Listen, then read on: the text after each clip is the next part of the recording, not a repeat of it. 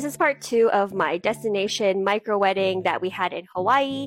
A lot of people asked about my venue in my last video, so I'm going to go over where we hosted it, how much it cost, what was included, and what we had to rent, and just my overall experience planning a wedding in Hawaii while I'm based in Canada. We got married on the island of Oahu at a venue called Meleana Gardens. We had full use of the venue for eight hours, and I got ready there. We had our ceremony and our reception there. They're a unique venue because they only host micro weddings up until 20 people, and certain times of the year they only do elopements. It's actually a private home on top, and then below they have a couple of suites for Airbnb. So this is where we got ready. It also backs out onto the beach, so we took our couples photos there after the ceremony. And the gardens itself is so well maintained and so gorgeous, and it just made everything so lush and exactly the vibe that we wanted to go for. It also had like a ton of these kind of places where people can sit and chill.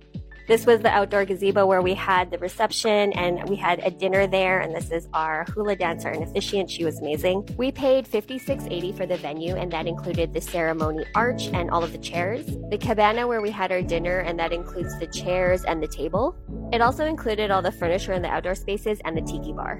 So we rented the napkins, the linens, the cutlery, and the tablecloth and two high chairs for our nephews. The cost also included the use of their wedding coordinator, who is exclusive to Meleana Gardens. And honestly, she was like a lifesaver. At first, I was kind of resistant to getting a coordinator in the first place because I was like, I'm a type A girly. I could handle all of this. And it's like my dream to plan my own wedding. But she was so amazing to work with. And she built really good connections with local vendors.